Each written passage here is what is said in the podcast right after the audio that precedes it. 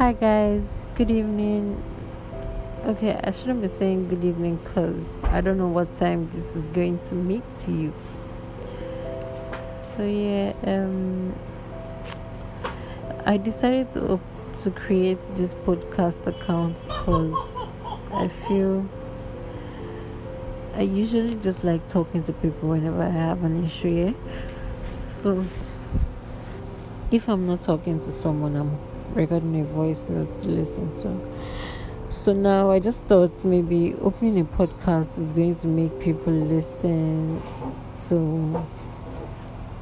what might be bothering me or whatever I would have to talk about. So right now, not just right now, for like over a month and so, I've been having emotional